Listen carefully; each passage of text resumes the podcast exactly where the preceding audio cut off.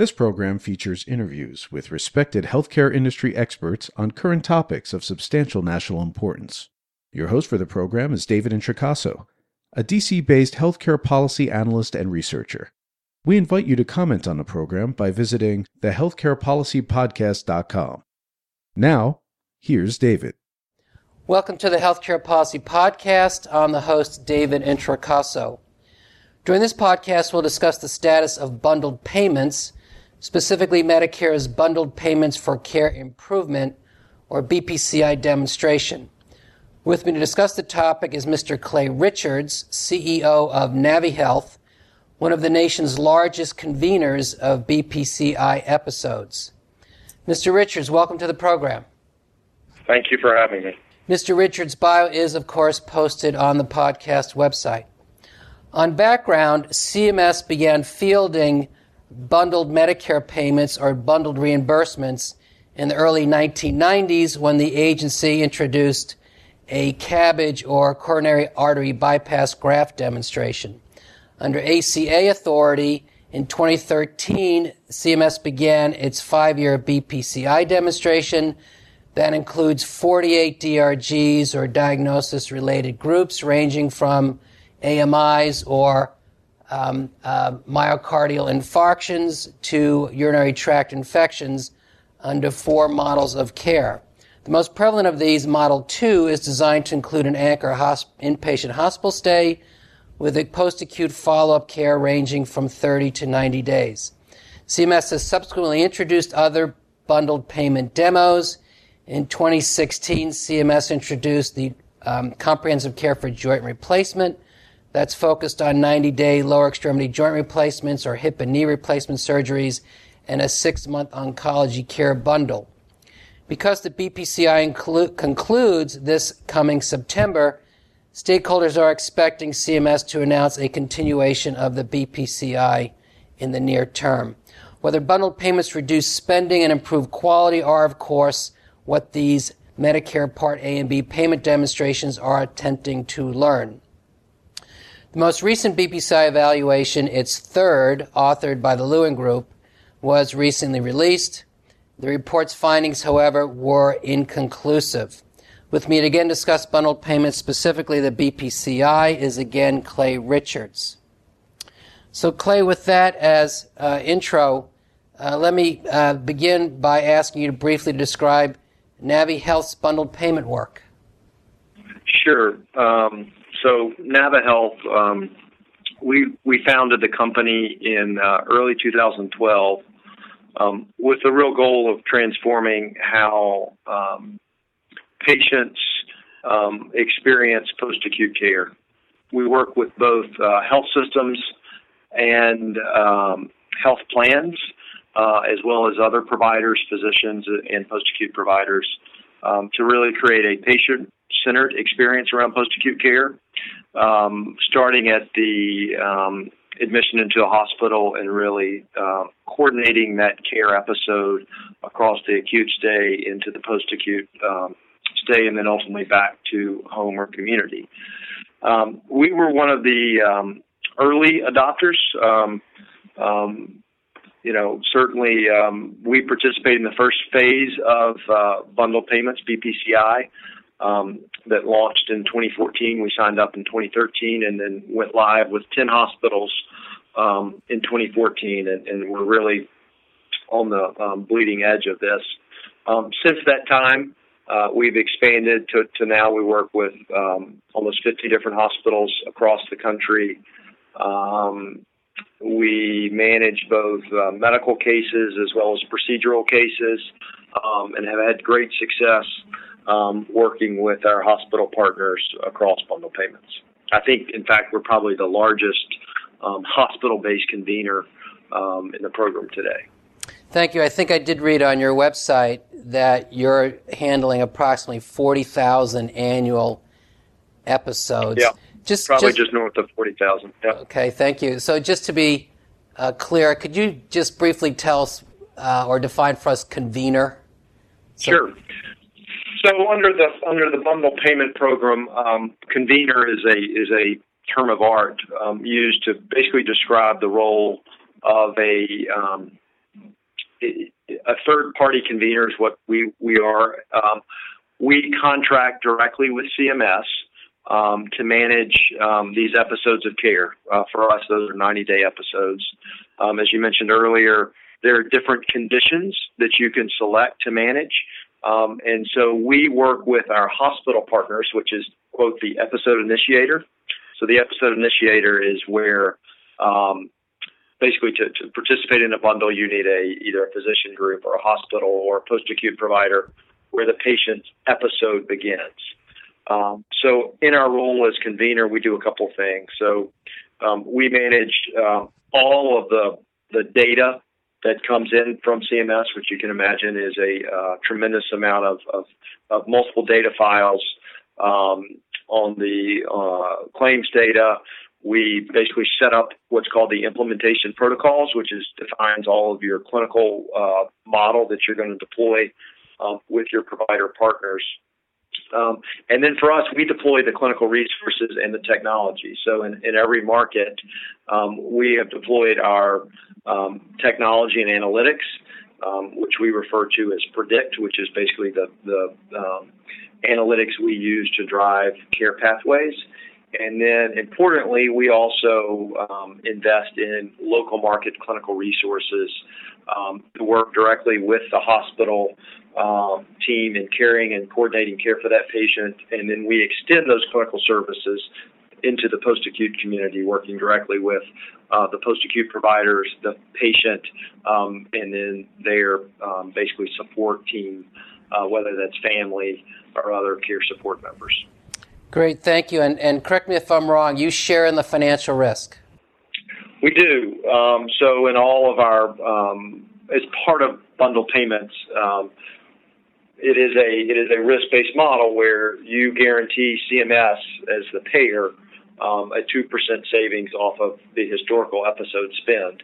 Um, we basically are a risk partner with our providers in that, um, both up and downside. Um, and really, that's been we found very important um, since we started. We wanted to ensure that our interests were aligned, um, and that the way you know ultimately we recoup our cost and then make margin is by delivering on that on that value proposition and savings uh, for CMS. So you have skin in the game, as they say. Let's go to results. Um, sure. Can you briefly uh, give us an overview of your results to date? I mentioned uh, Model 2 is the most uh, prevalent uh, amongst the four. Of course, we're down to three now.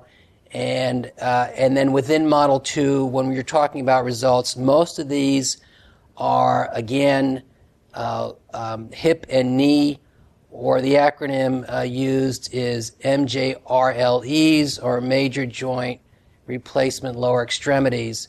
So when we're talking results, we're talking largely hip and knee replacements. But what have been your results uh, today? Let's talk about uh, first uh, the financial, uh, and then let's go to quality. Sure. So, um, from a financial standpoint, um, our annual savings are have produced more than two thousand um, dollars in savings per episode over the ninety day episode, um, which results in basically a um, double digit savings on the um, post acute care spending. So everything outside of that acute care DRG, um, we've consistently produced in excess of, of 10% savings.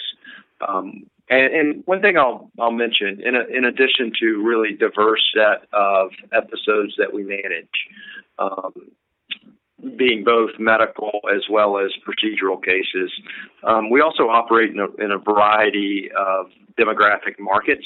So um, we do work in some very urban um, markets that are more heavily penetrated with Medicare Advantage and, and kind of more um, sophisticated markets. I'm saying that in quotes. Um, but then we also, with some of our partners, work in very rural um, markets that um, are, are heavy duals, Medicare, Medicaid duals population. Um, and the great thing is we've seen those results, you know, really um, across multiple conditions, but also working with multiple partners in really different um, environments and in, in, very different markets. So, um, all that to say, we feel confident that the bundle payment program is one that scales across both urban and rural um, markets if you're willing to make the, the investments in the in the clinical uh, redesign, which we have done with our partners.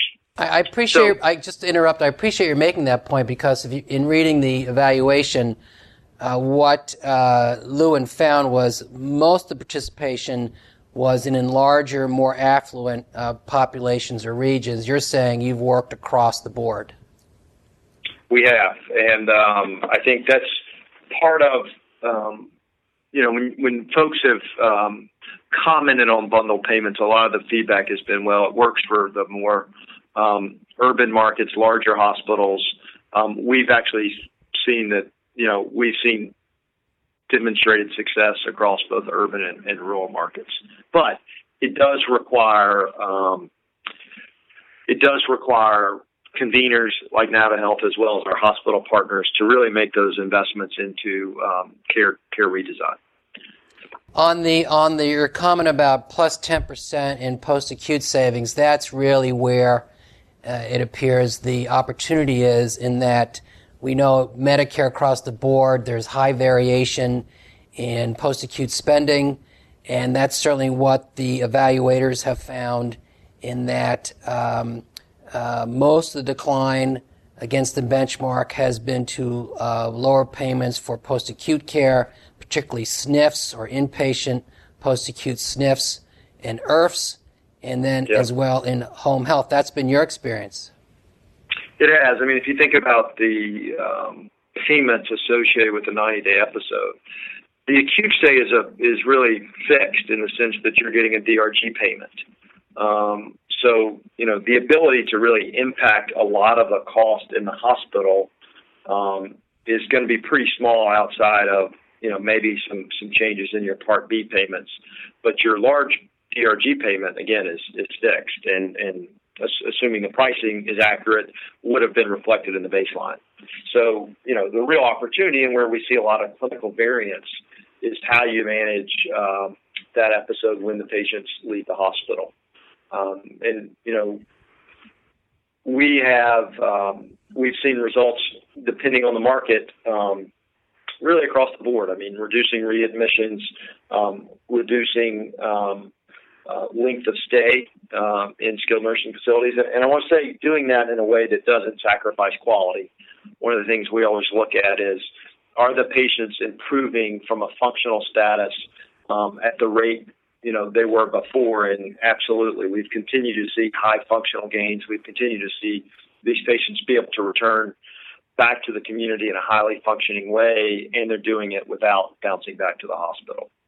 Um, and that's that's a you know it's you got to part of that is working with all of the various stakeholders in a market. So that means working really tightly with the discharge planning team at the hospital. Um, we also in all markets set up basically high quality provider networks of post acute providers. So we rely heavily on the good work that they're doing um, with their clinical teams and, and, their discharge teams to ensure that, you know, when the patient does leave that post acute um, setting, that there is a good care plan for the patient to return home, a safe discharge, um, and then we've got the appropriate follow up care um, embedded in, in, our plan. The uh, back to Lewin, and thank you for that. Back to Lewin, and they noted that overall, there was some increase in ED use and readmissions, although they said that that was statistically uh, not significant. Let me ask you one of the um, more um, debated aspects of, of this, uh, particularly in hips and knees that are not fractures. So these would be termed uh, preference sensitive conditions. So you're saving at the unit uh, cost, say per episode. But the question begged, and interestingly, not addressed by Lewin, which is to what extent uh, is overall volume uh, the same uh, or not increased? The BPCI um, Lewin evaluation stated that the evaluation does not include analysis of the impact of BPCI on the volume of clinical episodes. So my question again is, does your work show, or is there evidence to show that um, we're not seeing more episodes uh, beyond whatever savings are accrued per episode. Yeah, and I think you're you're referencing the procedural cases, and I think there's been some commentary that because of, um, and it's primarily be physicians, but because physicians are participating in, in this program, will you see an increase of uh, hip replacements, for example? Mm-hmm. Uh, we have seen absolutely no evidence of that. Um, in, in, fact, um, you know, because you are competing against your historical baseline, um, and th- there's a lot of factors that go into determining admitting the patient for that procedure. We, we just have not seen any year over year changes in the volume of procedures, um, especially elective procedures that have come through our hospitals. Let me ask about um, what's this is the gain sharing question. The evaluation showed that there was some amount of gain sharing, not much. Uh, in your experience, what extent is there gain sharing between the hospital and physicians and or the post-acutes? Um, have you seen, or, or is, is, that highly valued in your arrangements? So I think it depends on the condition. Um, and most of my comments will be centered around physicians. Mm-hmm. Uh, that's been the majority of where we've done gain share. For post-acute providers, as I mentioned, we've really focused on um, looking at high-quality networks and rewarding those higher quality um, uh, providers by you know looking to to continue to send them patients um, on an ongoing basis. So with physicians, I think it's mixed. I, I think um, certainly you've seen it with orthopedic cases uh, a fair amount. And I think you've seen some success in that area. You've, we've done it with some hospitalists in certain models, which has, has been successful. Um, I think the biggest challenge right now is, and I, and I hope this will be addressed in um, in the second phase of BPCI, is so much of the reconciliation is delayed, and so you really struggle to uh, reward the physician in real time for the work they're doing because your reconciliations are you know nine months delayed and then you continue to see those amounts change because of um, trend factors being applied and run out of claims, your ability to really uh, uh, uh, reward those physicians in a timely way is difficult, which I think makes um, I think the gain share then is, is maybe less effective because it's not as much tied to the work that's being done uh, in a more real time basis. Um, but certainly for procedural cases, we, we've adopted gain share, and I think it's it's been a great way to, especially for uh, community-based physicians, to really align on ensuring we're getting better quality outcomes for those patients. Okay, uh, thank you. This this lag or time delay you note is is a problem throughout all of CMS's. Uh, let's term them advanced payment models. In fact, in some instances, the delay is, is far more than uh, nine months. You mentioned, uh, and I did as well in the intro, we're expecting CMS to announce an advanced uh, BPCI, or uh, maybe they'll term it BPCI Plus because that's how they've termed other demos they've continued. What, what would be your recommendations other than maybe improving, uh, the, reducing the time lag what would be some of your recommendations for improving BPCI should it and as we expect it to go forward? Yeah, I mean, I expect it to be announced, um, frankly, any day now. Right. Um, so I think the, the biggest um, issue we have had being part of a public company, but also working with public companies um, who really want to participate in this program is stable and predictable pricing.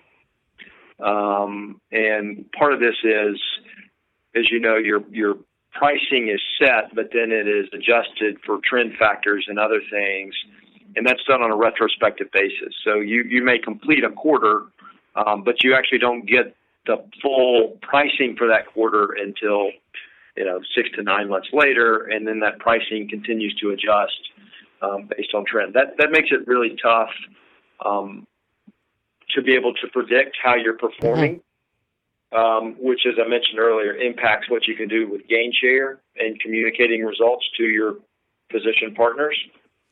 But also, as a public company, um, you know, price volatility is just is is really tough if you're going to participate in this program at scale. Um, so, we've been uh, pretty consistent with CMS about the need to to really look at um, prospective pricing. So when we go into a performance period, we know exactly what the price is, exactly what targets we have to hit uh, from a savings standpoint, and we're measured against that. Um, I think that's uh, probably the biggest thing um, that we're looking for CMS to address in this next version. Okay, so um, again, as in other uh, demos, it's uh, the benchmark. We'll call it is is can be or is a moving target, and you do see similar calls for prospective benchmarking, even assignment in some programs, instead of this sort of retrospective uh, reaccounting. Let, let me ask the other the other problem with these programs tends to be uh, success over time. The program's designed to improve upon historical spending uh, over time. Uh, since you're competing against yourself, there's this sense, if, if, not reality, that you basically time out in effect. Yeah, and I think that's a it's a good point. I mean, that's the second part of this pricing equation is um, how do you incorporate some type of um, regional or national benchmark so that um, you're really not uh, impairing high quality providers from participating. Mm-hmm.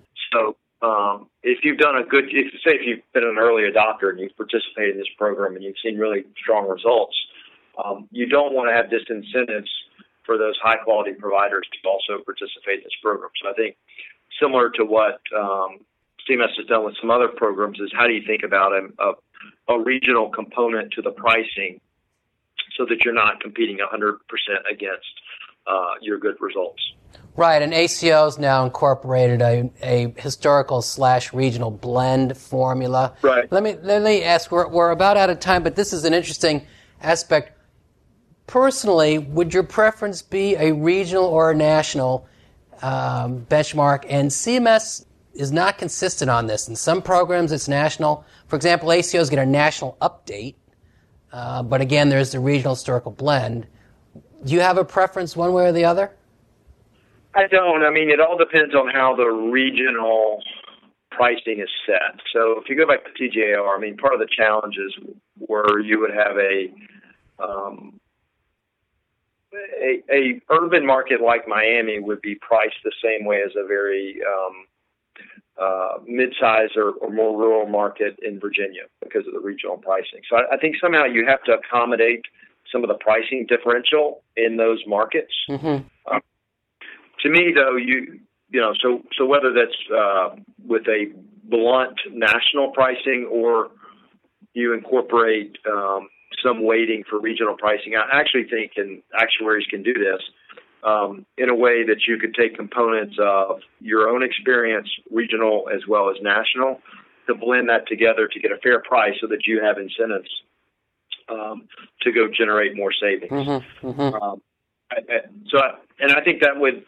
again, part of this is if we understand what if the pricing is set fairly and we, and we have confidence that that pricing is stable, I think you would you would get a lot of participation because we've proven the model works and that um, not just from a financial standpoint, but really from a quality of care and from an experience uh, for these Medicare beneficiaries. I think the biggest challenge to scaling the program is is predictability and stability of pricing. Thank you. We're at our time limit. I will say, unfortunately, it would have been interesting to ask you, and maybe we'll do it at another call, about the private or commercial market as it relates to bundling. Sure. Uh, but with that, uh, Clay, I'll say thank you for your time. You've been very generous, uh, interesting discussion. Uh, very appreciative. Best of luck with uh, the next round of BPCI. Thanks so much. You have just heard another edition of the Healthcare Policy Podcast hosted by David Introcaso. To comment on this program or others, to see information about upcoming interviews, to suggest a program topic, or to hear an archive program, please visit our website, thehealthcarepolicypodcast.com. Thank you for listening, and please listen again soon.